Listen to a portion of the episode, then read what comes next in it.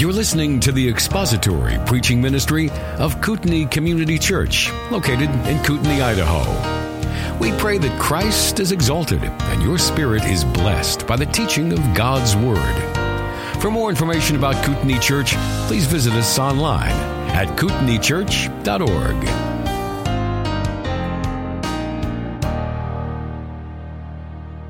Our focus today is going to be on the new birth the new birth, and how that helps you have victory over this world.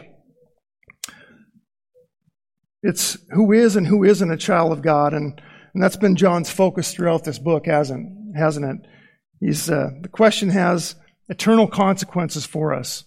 The new, the new life, the new birth, born again. What does that mean?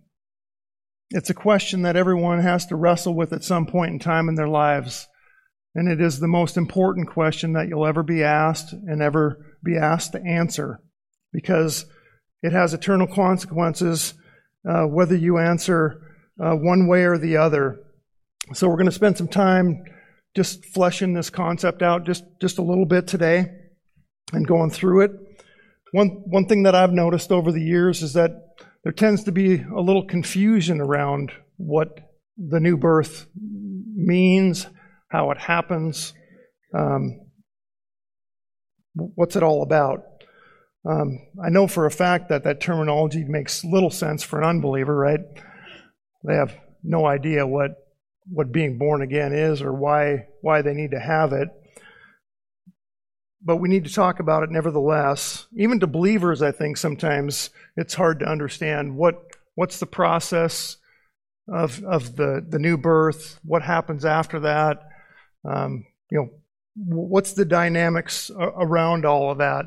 Because it does matter in the whole scheme of things, but we all should be able to agree on the fact that the new birth is key to our Christian faith. We, we've got to have that. We've got to have an understanding of it. John 3 3, Jesus answered and said to him, Truly, truly, I say to you, unless one is born again, he cannot see the kingdom of God. So, Obviously, without being born again, you're never going to see heaven. You're never going to see heaven. Your life is destined for eternal wrath, eternal separation from God's love. And I think that's the reason why it's the most important question, isn't it? On one side, you have eternal life. On the other side, you have God's wrath for all of eternity. So, it's an important question that needs to be answered. What is new life? Am I born again? How do I know I have new life? We've been covering a lot of these things in the book of John, uh, this book uh, so far, and there's nothing inside of you that can ever make you worthy of God's love. Nothing that you can do. There's, I mean, we're always in a state of perpetual sin if you're an unbeliever. There's nothing you can do to please God. Many think that they can do good works to please Him and to get closer to God and have the new birth, but that, that just doesn't work.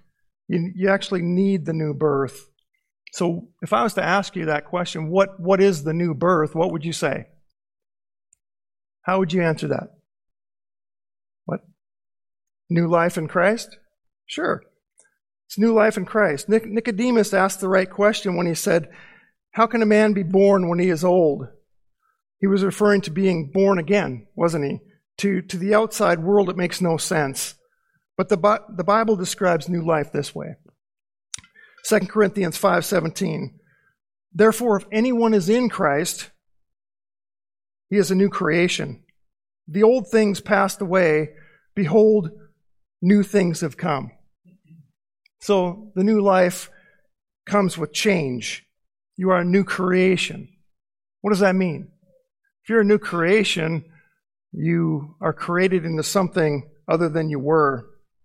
It's new, never seen before. Something has been created that didn't exist before. It means that the person you used to be is gone. That person is no longer there. Different. And in its place is something completely new. It's a new creation, a new person, a new being. It's like a caterpillar that turns into a butterfly. It's completely different. Everything about you is different than before. The old ways are dead. The way that you lived your life. New things have come. The old ways, what were they? Well, you were disobedient to God. You didn't even know that. You were not looking to please Him, that's for sure, because dead men can't please God. But your mind was on the things of this world only, and it wasn't on Christ. It wasn't on Christ. Might have been on money, fame, unholy relationships, but it certainly wasn't on the Lord Jesus Christ. That's, that's for sure. You went to places that you would never go now in the old life. Your walk was different. There was no motivating factors to be truthful or honest when you were dead in your sins. Your language proved that you belonged to the world. If you're like me, you know, I was, I was in the Navy, right? Swear like a drunken sailor. Yeah, that, that's true. But in the new life, your ways much different. Your new ways are much different. You have a new purpose in life. You want to glorify the Lord. Your, your life's not the same. You, you look at it and you have a new purpose now. You're not just a wandering generality. You're more of a meaningful specific. You have a purpose in life that you just didn't have before. Your mind is completely different. You think of new things now, don't you? You have new thoughts. It's being transformed. Your mind is. You're, you're continually thinking about um, the things above. You're thinking about how, how can I walk after the Lord? How can I follow Him? How do I search Him out? You want to please Him. That's the goal. You want to please Him. You walk differently now. You look carefully, not as unwise, but as wise do. You're carefully considering your path, and you're not just arbitrarily moving in any direction. There isn't a carousing and a drunkenness anymore. Instead, there's a pursuing of His holiness. You desire to set yourself apart from sin because you know how destructive sin can be in a person's life. So the pursuit of holiness is critical. You're walking in faith instead of fear because you know that your life is hidden in Him and you're safe. You can trust Him. There's that peace and joy in a person's life when you walk with the Lord. You walk in the light before it was darkness. That's all you cared about was the ways of this world. But now you want to be in the light. You want to come among the believers. You want to come to church. You want to read His Word. There's so many things about the new life that are just so um, amazing. So amazing. You walk now in the truth of His Word. John says there is no greater joy for him than to find his children walking in the truth. That's the goal. We're walking in the truth. And he's urging us all to take note of this new life, what it means, so that there is no way you will ever doubt or be led astray from the truth that lies within the pages of the Bible. He's continually done that so far in this, in this book, hasn't he? Over and over again, he's told the saints, you know, how to live their lives, reflect on their lives, basically saying that if you belong to Jesus, you should be doing some things. You should be doing some things. He said in this book that we should be walking in the light, as I just mentioned. We should be confessing our sins before the Lord. The evidence of our faith should be relevant and should be manifest to anybody that could be looking at us to keep his commandments, to keep his word, to follow after him is what we're to be doing. Don't love the world. Don't love the world system. Keep yourself pure, he's told us already. Purify yourself as he is pure. Practice righteous living. These are the things that prove that we're a believer. Love each other. We're to test the spirits to make sure that they're from God or not. Believe in the deity of Jesus Christ because the Gnostics did not believe in the deity of Christ in this book. They were trying to lead people astray from the true Christ into a false Christ. And so this is how you know someone is a believer. And this is the evidence that you're born of Him. In our passage today, we're going to look at a few uh, evidences for the birth that we're, we're talking about, um, the new birth. Evidences that we're going to be looking at our faith in Christ. We're going to be looking at love of God. We're going to be looking at love for the Son, love of His Word, and victory over the world. These are the evidences of the new birth in these passages that we're going to be looking at. We're going to look at the evidence. So we come to our, our first verse in, in chapter 5, verse 1 evidence of the new birth, faith in Christ. Let's read that again. Everyone who believes that Jesus is the Christ has been born of him. Excuse me, has been born of God. And everyone who loves the one who gives new birth loves also the one who has been born of him. So everyone who believes that Jesus is the Christ has been born of him. It is only the one who has been regenerated that can say they are truly born of him. But the everyone, you know, is certainly can be in the believers, but also anyone that believes can be unbelievers coming to know the Lord. Everyone who believes. It is the one that has been regenerated that can say they are born of him. It is the one who uh, is born of him that believes. That's the idea. Believes is is uh, is pistis, which means faith.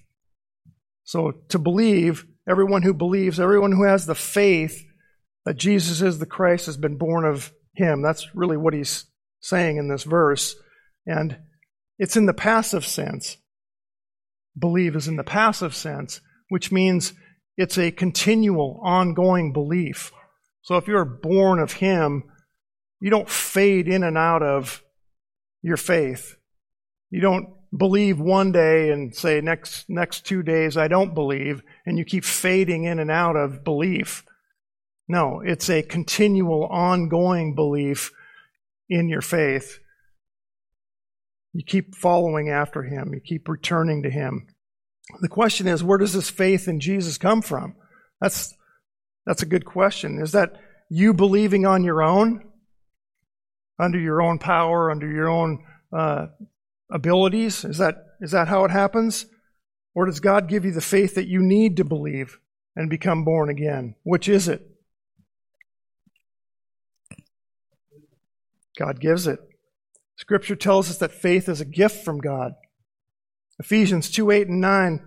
For by grace you have been saved through faith, and this not of yourselves, it is the gift of God, not of works, so that no one may boast. I always love that verse because grace and faith are, are a gift from God that He's given us. Because if it wasn't, what would we do? we would boast. We would say, "Oh, look what I've done! I've I've made this uh, happen all on my own. I've done everything I possibly can, and I've I've saved saved. I've made the decision to to follow after Jesus." But that's not the way it is. Grace and faith are a gift from God. It's critical to know that because anyone that calls on the name of the Lord does so because He has given them the ability to do it. He's given them the ability. We see that in Philippians 1:29. For to you it has been granted for Christ's sake not only to believe in him but also to suffer for his sake. So you see in that verse how belief and faith has been granted to you. That's an amazing gift. Especially since we couldn't attain it on our own. So God gives it to us as, as a gift to be able to believe in Him, to follow Him, and to live our lives for His glory. You didn't have that faith on your own. God gave it to you. If you'll turn over to Romans 8, we want to look at a passage there, Romans chapter 8, because I want to look at kind of the order of salvation here, just to um, run down through it. The passage is often called the golden chain of redemption because the links are all connected. You can't take out one or two links and and uh, because it breaks the redemptive plan of, of God in the process if you do that.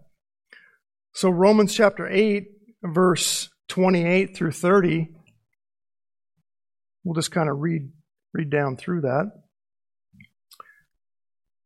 And we know that for those who love God, all things work together for good, to those who are called according to his purpose. Because those whom he foreknew, he also predestined to become conformed to the image of his Son, so that he would be the firstborn among many brothers. And those whom he predestined, he also called. And those whom he called, he also justified. And those whom he justified, he also glorified. So there's the order. He foreknew before eternity passed those who will be saved. He knew that ahead of time. He didn't look down through the corridor of time like one pastor told me that God sees who's going to believe at some point in time in their lives and that's why he chose them. That's not how this works. He elected or predestined those so he chose before time who was going to be saved. The gospel message is preached, and the call goes out to people that be, to, to believe, and they're regenerated. The new birth happens in their lives. Then they have the ability to have faith and to believe. And it all happens just in a split second, right? It doesn't take days. It, it happens in an instant. And then there's justification that happens. So when God declares you just on the basis of what Christ has done, He's paid the penalty for your sins, He declares you just. And then there's sanctification. It's a lifelong process, right? Progressive sanctification. We're continually growing in our faith in Christ, and then ultimately we're going to achieve or receive the glorification that He has for us when Christ comes back. But it's important to, to note this because the order is important. Because you have the other side of the, the aisle, which is the synergistic or the Arminian view, which says that we believe, then we repent, and then we have new faith. We have new birth, which more is about making a decision, walking an aisle. It's about possibly an emotional response this is how there are many unbelievers out there that think they are saved, but it never really happened. Never really happened. So the order is important. I want to look at a few verses just to kind of drive this point home. And it's in the book of First John. Um, there's three verses that, that really speak to this um, the fact that it's God's work, that God regenerates, He draws and He does everything for us. If you look at verse uh, 2, verse 29, it says, If you know that He is righteous, you know that everyone also who does righteousness has been born of Him. That's one of the verses. So if you look at that verse, everyone who does righteousness has been born of Him. And the question is, is it right to say that by you doing righteousness, you are born of him? Or is it better to say that you are born of him and that's the reason why you do righteousness? See, there's the order of it is important. And then if you look down to verse uh, chapter 4 verse 7, beloved, let us love one another. For love is from God, and everyone who loves has been born of God and knows God. Are you born by God by loving? Or do you love because you're born of God? That's, that's the question. And then in our verse that we just read, chapter 5, verse 1, everyone who believes that Jesus is the Christ has been born of God. And everyone who loves the one who gives new birth loves also the one who has been born of him. Are you born of God because you believe, or is it you believe because you're born of Him? See, the main verb born, that's the, that's the main action there. And the subject is who does righteousness in verse 29. That's the subject. Subject in verse chapter 4, verse 7 is who loves, and the subject in 5 1 is everyone who believes. Everyone who is born of him practices righteousness. Everyone of him, everyone born of him loves one another. Everyone uh, born of him believes Jesus is the Christ. And everyone who is born of him loves God, the one who gives new birth. You know that you have new life because you have that continual faith in Jesus.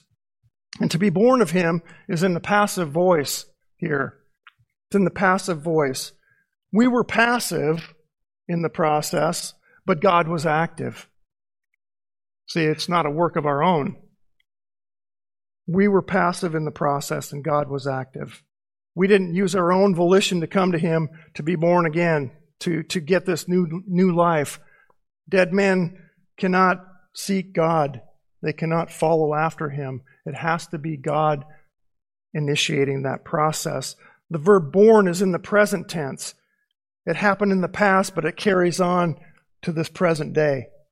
You see, it was God who initiated your salvation and carries it out. And it is those that continually believe and have that faith, those are the ones that have the new life. It's a beautiful thing.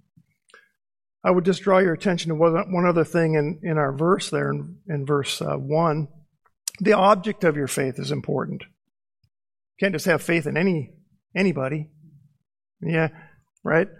Everyone who believes that Jesus is the Christ has been born of God. So the object is Jesus of your faith. Jesus means Jehovah saves. Jehovah saves. There's only one Savior, right? There's only one, one Savior. John 3:17 says, "For God did not send the Son into the world to judge the world, but that the world might be saved through him." See? There's only one Savior. He came to save. And I think there's a lot of um, false Christs that are being presented in the world, but there's only one true Savior. The Christ means the anointed one. The anointed one. He was predicted in the Old Testament as the coming Messiah, which means the same thing as the Christ. And the point here is that the object of your faith must be the true Jesus the true Jesus. Everyone who believes that Jesus is the Christ, the true Savior of the world, has been born of Him. And you have evidence then of that in your life, and you should manifest that to the world, is really what we're talking about here. so, the second evidence of the new birth is your love for God, and that's in the second half of verse 5 or excuse me, verse 1 of chapter 5. And everyone who loves the one who gives new birth, which is God, everyone who loves the one, God, gives, who gives new birth, also loves the one who has been born of him. So God is the one who gives the new birth. Evidence of saving faith is that you love God, that your faith is connected to him because he has given you the new birth. You were dead spiritually. There was no desire you had no no means to follow him. You had no desire to do it. There wasn't any reason for you to learn his ways, to follow after him. But now that he has saved you, it brings with it a sincere desire, doesn't it? To follow after him. You, you're here today. You want to learn about his ways. There's a sincere desire for that. Not because you have to, though, right? You're here of your own will. You want to do it because you love Him. That's the idea. To love God means you worship and you praise Him. Jesus answered the devil in Luke 4 8. It says, It is written, You shall worship the Lord your God and serve Him only. You serve Him only. He's the only one. That's your single focus. You should have such a desire to come before Him and to bow down and to worship Him because He is the one who gave you the new birth. He's the one initiated that flame within inside of you when you were dead. And there's such an appreciation that you want to follow after him. It means that you put him first in your life. You have two commandments to follow, and the first one is to love the Lord your God with all your heart. And we have to remember that He's taken our heart of stone out of us, as Ezekiel says in Ezekiel 36 or 38, 26. Let me say that again 36, 26. He's removed the heart of stone from your flesh and He's given you a new heart. That's what it is. He's taken the old one out, the stone one that's dead, that can't do anything to please the Lord, and He's given you a new one with spiritual life, spiritual desires. The heart of stone is your old life, dead and unable to follow Him. Your new heart is connected to Him. It desires to be with Him, to love Him, because He loved you first. It means that you long to be with Him. It means that you long to be with Him. When your life is hectic and chaotic and crazy all over the place, um, search Him out. That's where you're going to find the comfort and the peace. As we read in Psalm 63 1 and 2, it says, O God, you are my God. I shall seek you earnestly. My soul thirsts for you. My flesh yearns for you in a dry and weary land without water. Thus I have beheld you in the sanctuary to see your power and your glory. Those born of him seek him out.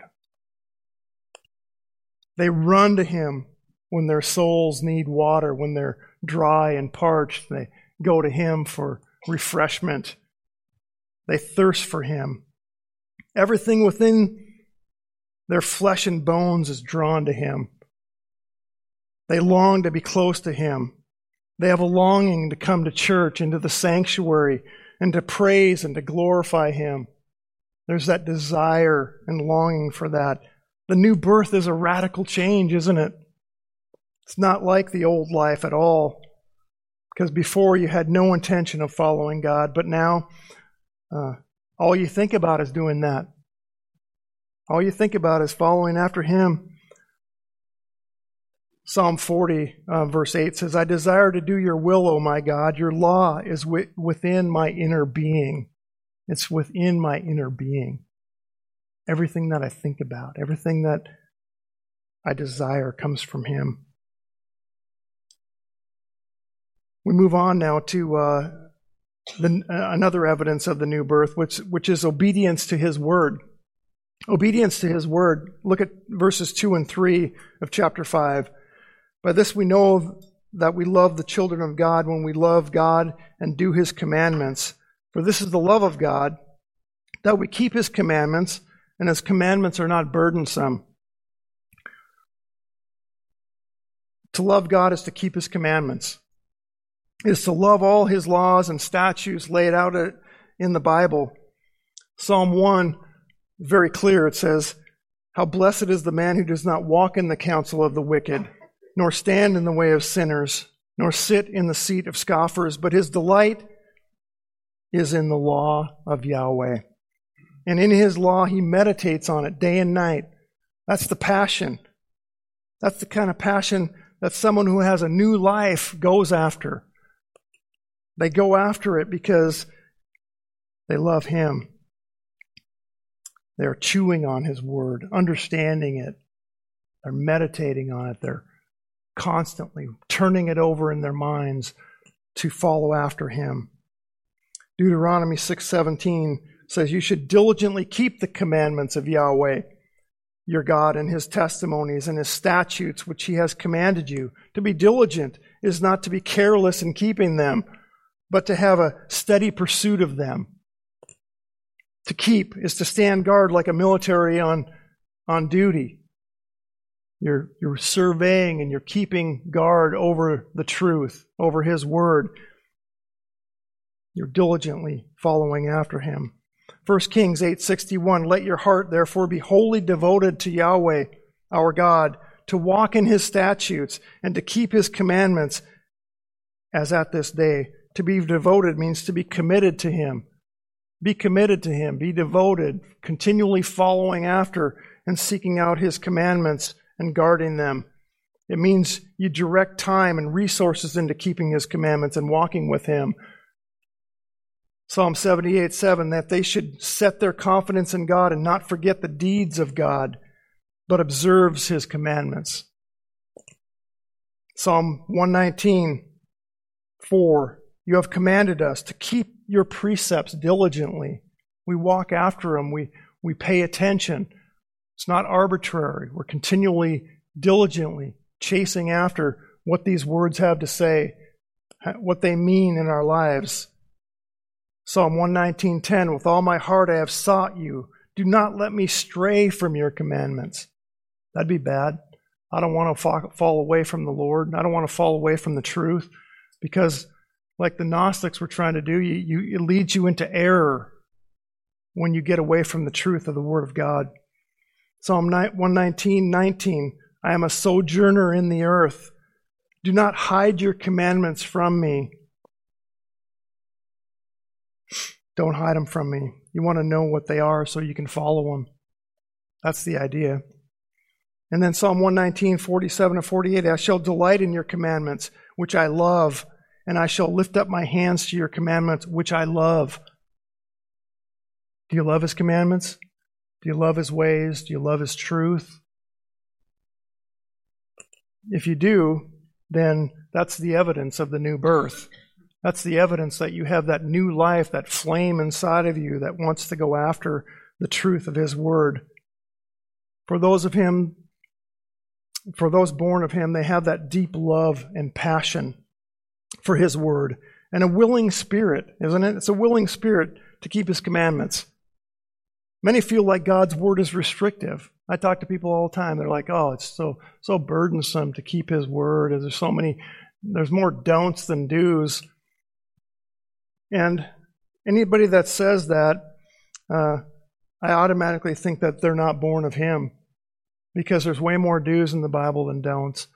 And when God asks us to do something, it's for our own good. He's not doing it to harm us. The don'ts keep us from the harm. Don't do this. Because if you do, there's going to be consequences and you're not going to like it. God cares about our well being. So when He tells us to do something, it's good for us. When you learn His word and keep, keep it, it helps you stay away from danger. That's the idea here. But to us that have new life, keeping his commandments, it says in this verse, it's not burdensome. It's not burdensome. For this is the love of God that we keep his commandments, and his commandments are not burdensome. That means they're not heavy. They're not heavy for you. They're not difficult to keep. They're not too weighty for you. The Pharisees and the scribes created more work for, for the people Luke 11, 46 says, But he said, Woe to you, scholars of the law, as well, for you weigh men down with burdens hard to bear, and you yourselves will not even touch the burdens with one of your fingers. The Pharisees and the scribes added hundreds of laws for the people to follow. It was such a burden for them. They created so many difficulties and struggle for them. But, you know, with Jesus, that's not the way at all. Because with Jesus, he says, For my yoke is easy and my burden is light. It's easy because he helps you carry those burdens so you don't have to do it by yourself. The Holy Spirit pulls you along and shoulders the load with you. You're not alone. That's nice to know, right? I can live my life with help. Lord knows I need it. Uh, the next evidence that we want to look at is victory over the world. And that's in verses 4 and 5. For everything that has been born of God overcomes the world. And this is the overcoming that has overcome the world, our faith. Who is the one who overcomes the world but he who believes that Jesus is the Son of God? This verse is speaking about having victory over the world. The one who overcomes has conquered the world. How does one do that? How do you conquer the world? Look at the end of the verse for the answer. Our faith. It's our faith that allows us to conquer the world. Remember, it is God who gives you the faith. He gives you the faith so you can conquer.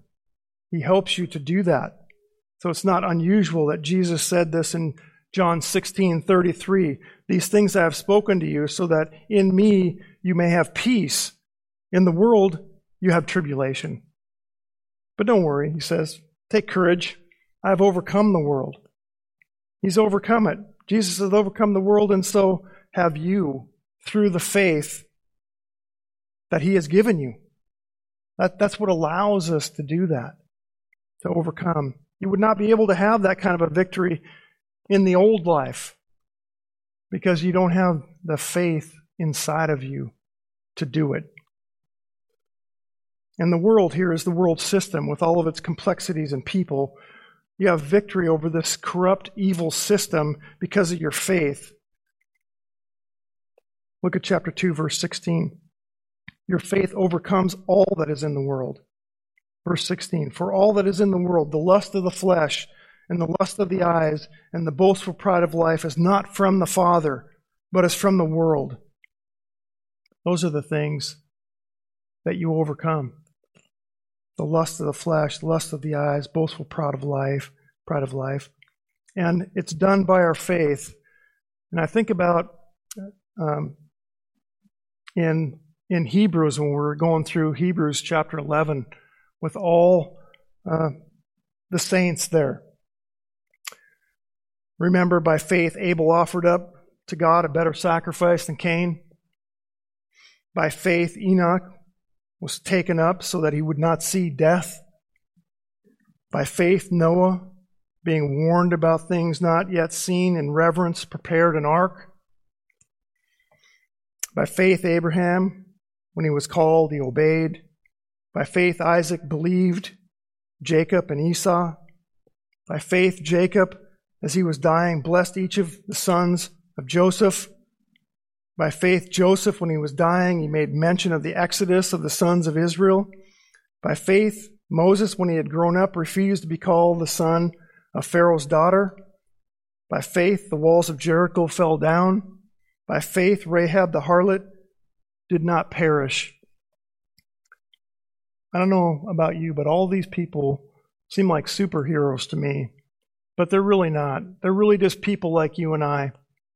They're ordinary people that faced many difficult and trying situations in life, just like we do. And the most amazing thing about it is that they faced the same world system that we do, the same corruptness, the same difficulties and challenges. And what happened? Their faith is what allowed them to overcome. It's their faith that did it. That's what we can rely on. It's, a, it's an example for us to follow after. Uh, it helps us to persevere until the end of, of their lives. It's that faith. Their lives are an example to you and I that we can have victory over this world system, and it's not us doing it. It's, it's Christ through us that allows us to do it. And that's, that's the exciting part about it. And just just in conclusion, I'll summarize, you know, kind of where we've gone. But the new birth takes a spiritually dead person and it makes them alive again, makes them alive in Christ. It's taking someone that had no idea about Jesus, turning them into someone that has a passion to follow after him. And I would say the order of salvation is important to know. You're regenerated, then you believe and repent. It all happens in just a, just a split second. The order is important. And the new, birth, new birth puts a new mind into you. It Puts a new mind into you. Uh, I call it a one track mind. It's a one track mind. The mind's always focused on God. You're always thinking about it. Every moment of every day, you have that single focus, one track mind that is taking every thought captive to the obedience of Christ. How can I please Him? How can I follow after Him? How can I learn more? How can I read more? How can I share my faith more? You have a single focus, and that's the attitude of the new life. You can look at your own life and get, make an assessment. Do, do, you have these evidence in your own life that shows and demonstrates that you are born of Him? And faith is a gift. Faith is, is given to you at the new birth. And that faith is supernatural, isn't it? Comes to us through God. It enables you to have victory in life over the evils of this world system. That's the exciting part about it, is that we don't have to live in the sin that we did before. We're now aware. We know what the dangers are. We can go out there and test the spirits to see whether what they're saying is truthful or not. It, it gives us a whole new avenue to live our lives and a whole new purpose that we, we just didn't have before. And it's because God acted on our behalf. We were passive, He was active. He put that faith into us. That's how we know that we are not able to boast about it. Because as Ephesians 2 8 and 9 says, if we, if we didn't have that, we would boast about it. But many, many out there who have walked an aisle, um, prayed a prayer, and think that they are saved, um, it, it's not because you made that choice on your own. It's God made that choice. He foreknew you from the foundation of the world. He predestined it, He elected it, and it's just by His good grace that we are saved. Thank you for listening to the latest podcast from Kootenai Church. If you'd like to learn more about Kootenai Church or to donate to our church ministry, you can do so online by visiting kootenaichurch.org. We hope you enjoyed this podcast and pray you'll join us again next time. Once again, thank you for listening.